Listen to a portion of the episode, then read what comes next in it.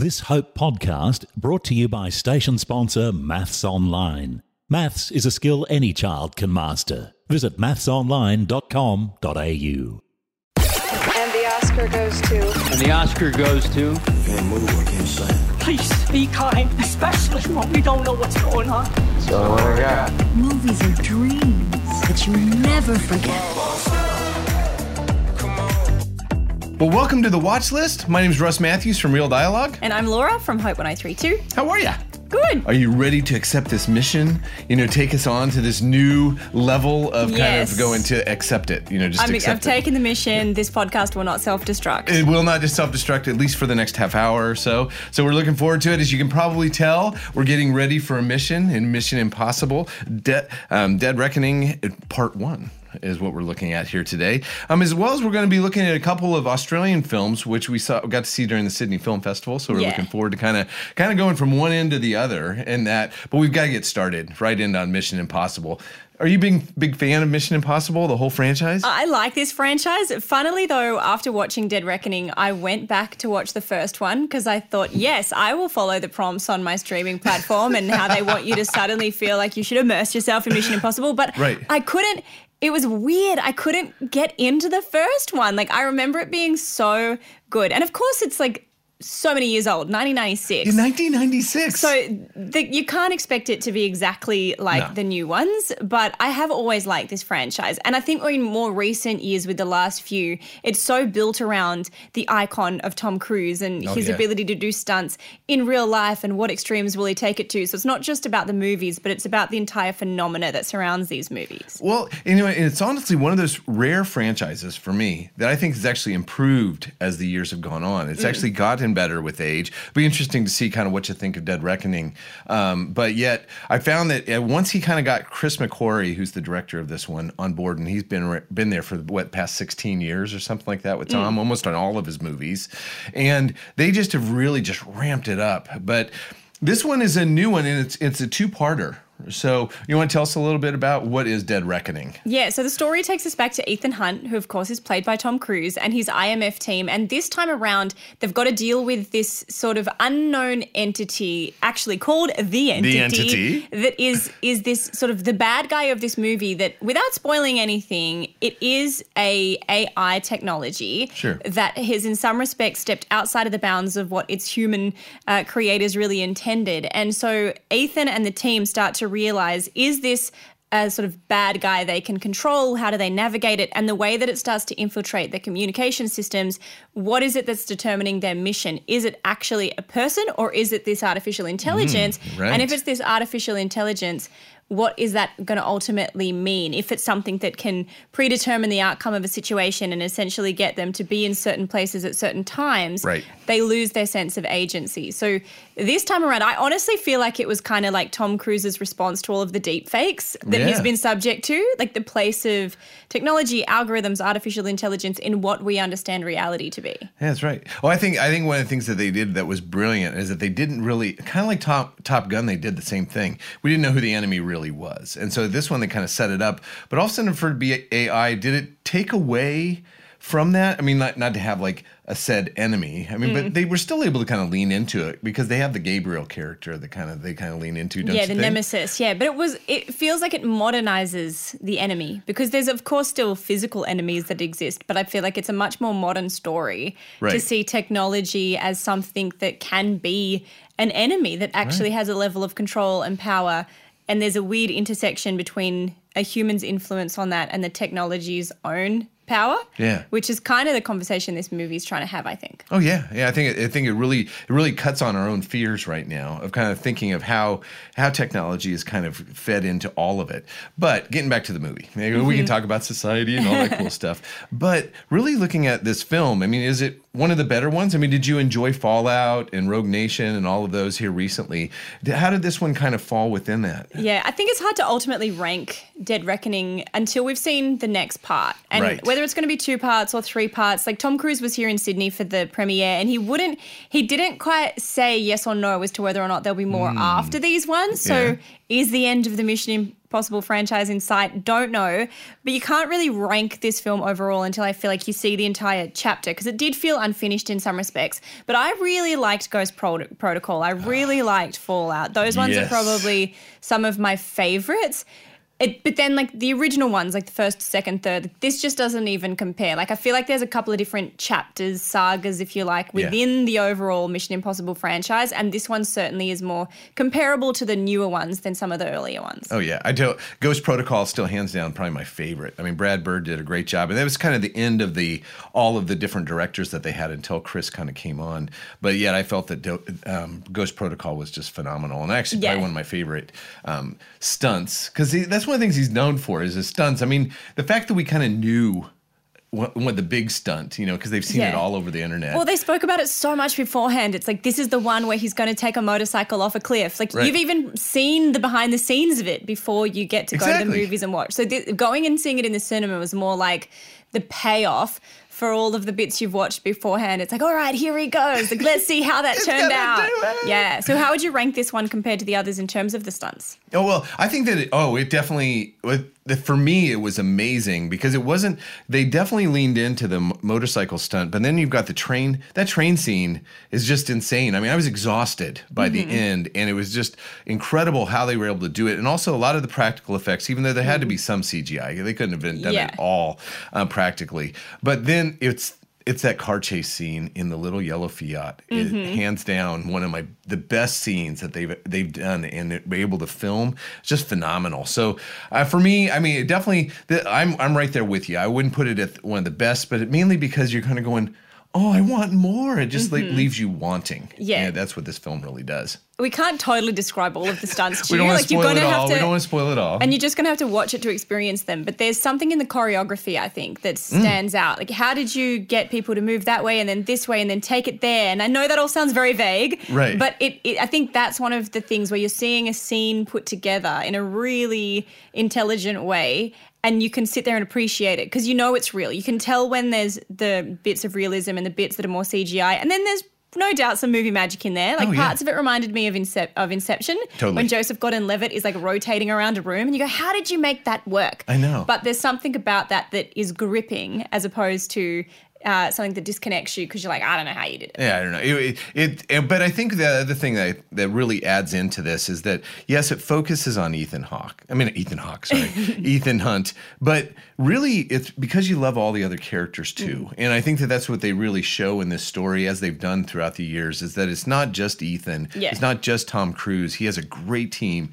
You love them. You're invested in them, and if anything happens to them, you know, it's very, oh, what? You can't do that, you know. Yeah. And so I think that that's one of the value that they've really been able to kind of keep that emotional pull Mm. um, throughout this whole franchise that's really made it work. Yes, an, an ensemble. And we have to point out Hayley Atwell because she Oh. plays Grace in this. She's from Captain America. You've probably seen her in that. She's Mrs. Carter, or Miss yeah, Carter, she's fantastic. Like I really, it was subtle, and I don't know that anyone's really pointed this out, at least that I've seen. But she kind of steps into the female heroine role in part. I won't say too much. Mm. Yeah. but she is conflicted in that. Like, it's not like she's super self assured or like she goes between moments of feeling like she can do it and moments where she feels like she can't. But I noticed she's never in heels or a gown. She literally like puts her hair up in a ponytail to run across a roof. Like something so practical that you would think, of course you're going to do that. Like, you can't be in some James Bond gown while you're Right. like doing all of this stuff. But in the context of the way they normally do these movies, Sure. that practicality doesn't exist for the female characters. So I really liked that they did that this time around, where she was strong and beautiful and all the things, but also it's like, you're not going to be doing these stunts in heels. So let her not do them in heels and Yeah. make it a little bit realistic. Oh, I mean, I think that they do, done a great job of kind of honoring it all, but also even showing on the rest of his team. You look at kind of, if you want to call him the nerd factor, as far Mm-hmm. as like the Simon Pegg and the Ving Rhames. I mean, they're just sitting there, they're sitting there tapping on their computer, but yet they bring value. That it's a whole team. It's not just Yeah. the guy jumping off the cliff. It's actually a guy who's going, no, you're going to keep going uphill. You're going to keep going uphill. When do I go downhill? You know, I mean, it is just really fantastic. So I think that uh, I I think I really enjoyed this one. I, I thought that it was good. I'm looking forward to the next, and I'm glad that it's going to hopefully come next year and not like three years down the Yeah. track because that Yeah. I don't think that'll be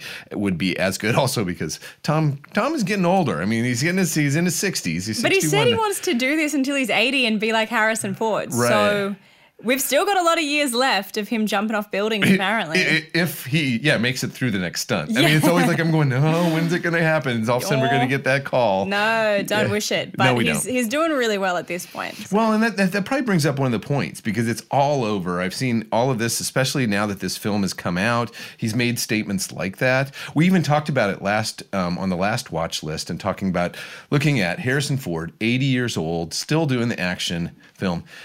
We've kind of lost. We there's not a lot of action heroes or action actors that are out there anymore. I mean, do you think that this is kind of an end of an era if we kind of see Tom in kind of his latter stages, which he's actually lifted. I mean, he's mm. actually improved in so many ways. Do you think that it's kind of the end of this era of the action hero? Maybe. I don't know. Like, there's a lot of people that say Tom Cruise is the last great action hero, and he's certainly one of the few people that's willing to put his life on the line to a degree for his craft. Like, of course, there is a level of movie magic going on. Like, they're not just doing these things entirely recklessly. Right. You know, there's there's harnesses, there's plans, there's all of the things that go into making sure this is as safe as it can be. But I don't know that there's a lot of people that risk it in the way that he does. But then it seems to be more about his passion for the art form of cinema and making sure it's still something that attracts people into theaters That's and that right. is enjoyable on the big screen. Like that was one of the things that really stood out to me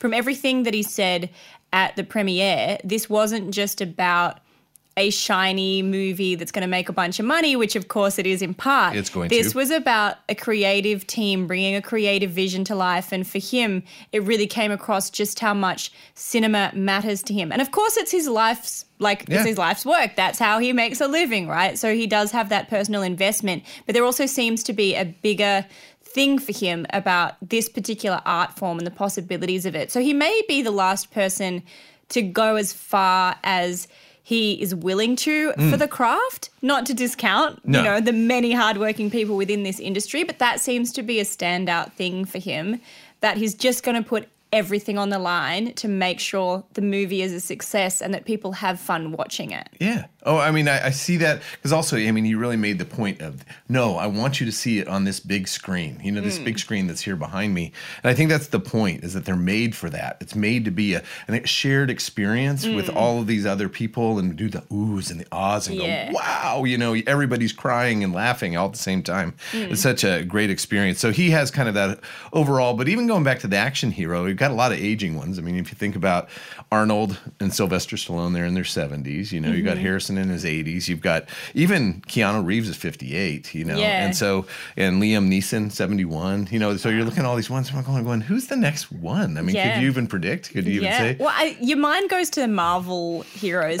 I you like when you think about it, it's like who are the who are the people running around on screen doing a lot physically? And I feel like that franchise, those franchises, any of the superhero ones obviously have a lot of that, but then it's so housed in CGI. I think that's what the difference is. Like even when we were talking about Indiana Jones last week, and one of the things that annoyed me about that movie was the lack of Right. real stuff within the movie. You could tell when a scene was, you know, there actually happening and when it was them creating it in a CGI environment. With Mission Impossible and Tom Cruise, so much of it is real. Like, yes, there's CGI and you can kind of tell, but I feel like it's probably one of the last things where it's real. So, in terms of the next sort of action hero, there may be ones that seem like they are based on the CGI effects around them, but Right. whether there'll be people truly doing genuine stunts, I don't know. I don't know who the next Yeah. group would be. Yeah, it'll, it'll be fascinating to see because yeah, you do have the the Chris trifecta. You know, Chris Yeah. Evans, Chris Pratt, and Chris Hemsworth. They definitely kind of make it. Chris Pine. there. Yeah, why not? Yeah, he's sort of an action hero, I guess. Yeah, he's he's good looking. But I, I don't know Is if he's all really an action hero. an action yeah, hero? maybe. I don't know. I, th- I think Tom Hardy. It'll be interesting to see who takes on the next mantle of James Bond. Um, I think that one will be because like the, even the Tom Hiddleston's of and uh, but I think one that everybody kind of points to is either Dwayne the Rock Johnson Hmm. or Ryan Reynolds. Well, and kinda- yeah, and you've got like the Fast and Furious kind of Oh, we gotta bring- Gotta oh, bring yeah. Well, hey, Mission Impossible reminds me of it. The fact that they're up to seven, that is very Right. Fast and We're trying to Furious catch. Fast and Furious. And Okay. the the ridiculous. Okay, you're going to try that on screen. That does kind of touch in. So we could count Jason Momoa and Vin Diesel Mm, among them. go. Brie Yeah. Larson. Oh, yeah. In terms of Marvel. Oh yeah, we, we haven't even talked about women. I mean, like the Right? female ones. I mean, because we're even because Gal Gadot. Mm. she's got a new one coming out here pretty soon. I mean, even as Wonder Woman, I thought she was fantastic. So certainly there's a whole space for who the next action hero is. yeah, it'll be really interesting.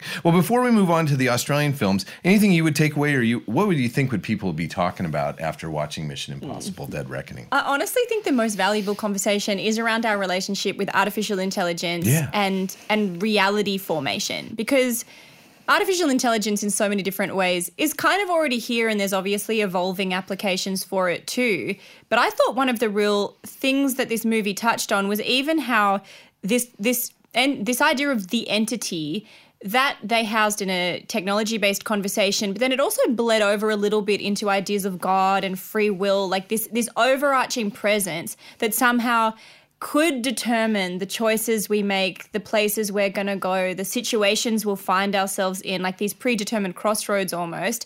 But then what agency do we have to make choice within that? That conversation was kind of there but then also it kept coming up what chooses our reality what defines our reality. If Mm, that's if right. if we're listening to a voice that we don't know the origin of, but it is shaping what is around us from what we see online to the, again, the situations we're in. Like, if there's this algorithm controlling how we take, you know, like for maps, for instance, right? Like, there's a moment in the movie where the communication's infiltrated and a situation happens where Ethan thinks he's getting directions from one voice, but he's getting directions from another voice. And of course, literally changes the course that he ends up on it was really interesting to me how they use that as a way to talk about what shapes our understandings of life and reality, our beliefs, what we think is true, and how there was no common sense of what truth is because people have their own Right. ideas of truth based on yeah. what's shaping them. All of that stuff made this Mission Impossible a little bit deeper, a little bit more intellectual than some of them, but they balance it out with all of the stunts. So you don't feel like you're in this deep, heady experience Oh, it's for a couple entertaining hours. as Yeah. well. It- it's definitely they're cerebral because I think that one of, I think where you kind of end up balancing it because they really tried to show the entity as being the omnis, you know, omnipresent, omniscient, and omni, um, uh, you know. Uh, yeah, omniscient. Yeah, come on, give me the three. I don't know what the third one oh, is. oh, omnipresent and omniscient, and then- All-knowing? and all and all, om, omnipotent as far as all powerful. and so you're looking at the three, and so but yet you fear it, while with God. Actually, you don't have to fear it, and He is all those things. And so it, it really was fascinating, kind of looking at that because we we fear that fear that, but also even Gabriel, His messenger, you know, in the movie, he talks about you're you're moving into a world of lies opposed to the world of the truth, which is actually we don't have to do that, especially with the Bible. So it's kind of an interesting one to be able to kind of look at, and I think it'll it'll be, get people thinking as well as being fully entertained in, Yeah. in the way. So now we're going to move to the opposite end of the spectrum as far as smaller Australian films, but really good ones. At least the one I got to see. I'm looking forward to hearing about you, the one you get to see as far as Carmen. Do you enjoy Australian cinema? I mean, you grew up here in Australia and It's all a bit mixed because there's really iconic ones. Like I think of the older ones like The Nugget, The Castle, Right. more recently Red Dog. Then there's also the Australian kind of not horror's probably the wrong genre, but ones like um, Two Hands or Right. those sorts of ones where it's like we have a unique way of telling a gritty story in Australian cinema, and I really like that. And then I like Australian comedy, but then there's a whole bunch of different Australian movies that don't quite hit the way you want. Or I think Right. of Kenny, right? I loved Kenny. Of course. Kenny's iconic, but I don't. We we do them well when we do them, but we don't always release enough Right. in terms of those strong ones. Well, we always hit above our weight. If you think about the size of country we are opposed to um, around the rest of the world as far as what they're doing. So I, I do. I think Australian cinema tends to pull your heart out and throw it on the ground and Oh, yeah. stomp on it a little bit. Um, and these films I don't think are too far out. That I'd be curious to see what Carmen is. But we're gonna, the first one we're going to talk about is The New Boy. The New Boy, which is actually Cate Blanchett's in this one. And so it's set in the 1940s. It's an Australian film. It's written and directed by Warwick Thornton, who did Samson and Delilah, Delilah which is one that really pulls your heart out. But this one is The New Boy. It's about a nine year old Aboriginal um, orphan boy who arrives at a monastery and he doesn't speak or anything like that, but seems to have kind of a spark about him. He really connects with the Cate Blanchett character, who's kind of this renegade nun. And but then all of a sudden it's this transition where a crucifix shows up. It's this new crucifix shows up of Jesus, and the boy seems to really connect with the statue itself. Um, and it's this really fascinating story as it kind of looks at how he connects with this Jesus character, but yet how also how that translates into his heritage as far as a First Nations boy. So I don't know, it's a fascinating one to kind of consider. Did you feel like there was something in it that people will be particularly drawn to? Yeah, I, it was was gorgeous. It's beautiful. I mean, he just beautifully filmed, and also um, the the young guy, uh, his, his Aswan Reid, who actually plays the little boy, doesn't talk much at all, but you love him because he's just very engaging in in regards to that. But the thing I found that, uh, and I did benefit from the fact that Warwick was there on the night that we were able to hear what his interpretation of the film was, was the fact that it showed this expression of a love of Jesus that this little boy had. Um, but yet how in our our attempt sometimes in religion to kind of push away what is it that's identified as a First Nations person, that we lose sometimes why they love the person of Jesus, but yet also lose their identity sometimes because of that. And so he he really tried to show that it's um, it's a very positive depiction of who Jesus was, but what we sometimes do in our cultures in trying to push down what it is that we identify as. So I thought it was beautiful, and we definitely give some great discussions to kind of so much that's going on in our culture today. It's a big conversation to see where faith fits within different cultural groups. Yeah. Like that that intersection between cultural identity and particularly with our First Nations people, there's so much spiritual uh there's Yeah. so, so much of a I guess like a spiritual nature to their culture that connecting that to Christianity could be an interesting combination. Oh, well, and I think that that's what I love about cinema. Cinema, what we're able to do is we're able to bring in the visual and be able to show he, you know, show an actual physical spark that the boy had when he arrived, you know, mm. as a spark of who he was and what he was on about. But that it didn't go away when he actually met the person of Jesus.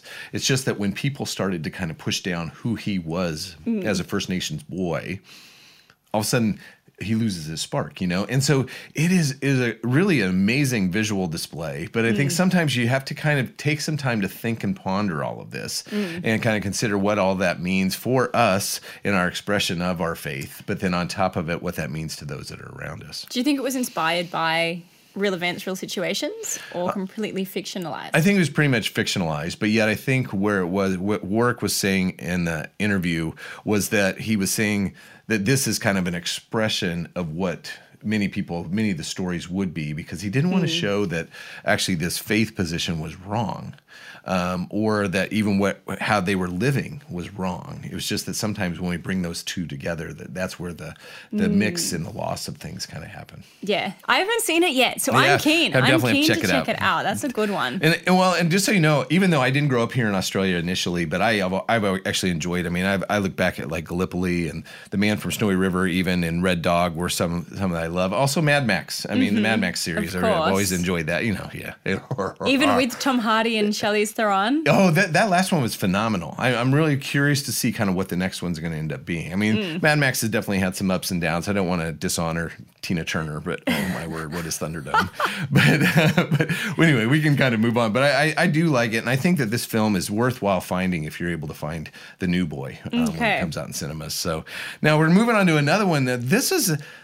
It is an Australian film. It was filmed here in Australia, right? I mean, Carmen is the Carmen. Can you tell me a little bit about Carmen? Yeah, so this is kind of a, a very gritty story. In part, it's based on an old opera that that i- that influences a little bit, but it's basically the story of this really young woman who ends up having to flee her home in the Mexican desert because her mum is murdered in a pretty Oh, wow. confronting situation. And then after surviving that, she comes across a soldier by the name of Aiden, an ex-marine who has PTSD. He's kind of on his own journey, she's on her own journey, and then together they have to they get across um, a border in the into the US from Mexico into the US, a legal border crossing. They're being hunted essentially, and the two of them kind of become each other's safe place, I suppose, as they each work out their different issues, and then you see where that takes each of them. But it's this interesting fusion because of the opera influence.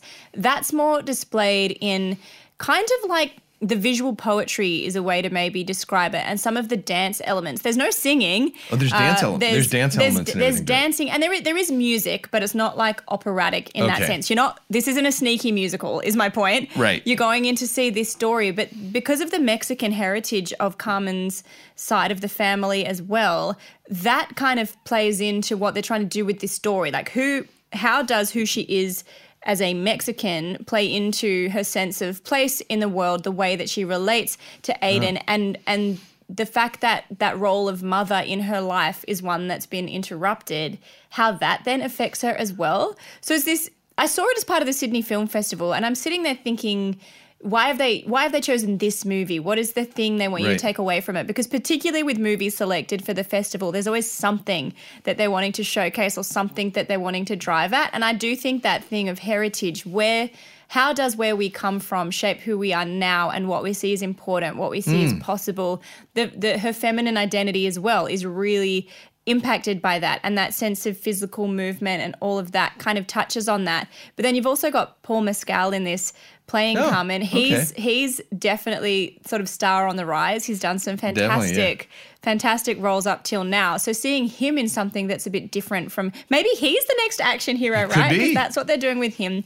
That was pretty powerful too. Oh right. So so does this story? Do you think that this one is is for kind of your mainstream audience? I mean, is it like is it like The Greatest Showman, where all of a sudden everybody's gonna go, oh, this is a, this is a great film, or is it more for those who are really into more of the art film? Type This is? I would say, more art film. Any, Okay. obviously, anyone can watch it and you'll take something away from it. But I think it does sit within that niche storytelling space where you've got to be okay with watching something that's uh, it's a little bit obscure in terms of how they decide to tell the story, the creative choices that they make, and even the nature of the story. It's not Sure. a particularly mainstream tale. But it's a beautiful film. There's Sure. some there's some like difficult elements in there. Like it's because of the way they try to tell it. There's these bits where you're going, is this reality or is this a dream or is this her imagination or like what are you trying to communicate with how you've done this? Okay. So it is a little bit of a unique creative journey. I will say that. all right. So I mean, what do you think people will be talking about after they come out of a film like that? Definitely the dancing. Oh, and, really? and watching watching a soldier dance in the desert with like the beauty and contrast of all of that. That it'll maybe it wasn't meant to make you laugh, but it made me laugh. and then I think again that that conversation Sure. of heritage, I think, will be a big thing. And also for people and how they relate to their mothers more Mm-hmm. so than it's not really a fatherhood conversation it's a motherhood conversation i think it'll have a lot of people considering that like what does it mean to be a mum and where do we find that sense of mother when we don't necessarily have a biological mum an adopted parent that we can get that from Sure. Okay. So do you think it would it go on your watch list? Would you put it on the watch list as far as people going I would see? put it in the middle of the watch list. It's Oh, not going to be at the top. It's not going to be at the top. It's not at the bottom. It's a if you want an interesting day out at the cinema, go Right. see it. Yeah, uh, that's where I probably would put the new boy too. As far it's not for every audience. It's definitely even though it has a boy in it, that doesn't necessarily make this for families. So Yeah. I'd definitely say that that would be kind of more. It's more a mature audience. It's kind of set for. So it's perfect. So, but yet Mission Impossible. Would you put that one? Put that one on the watch It's list? It's just so much fun. it has it has to be. Like I know it's the generic mainstream thing, of course, but it is a lot of fun. If you genuinely just want to go to a movie and have a good night out, Yeah. just sit there going, I don't know how they did this. That's just, it's great. It's great. You're going to think a little deeply, like we said, but you're also just going to have so much fun. And you're not going to have to like lose your connection to logic and physics in the same way that you have to with Fast and Furious. That's right. That's true. That's Very. That's very true.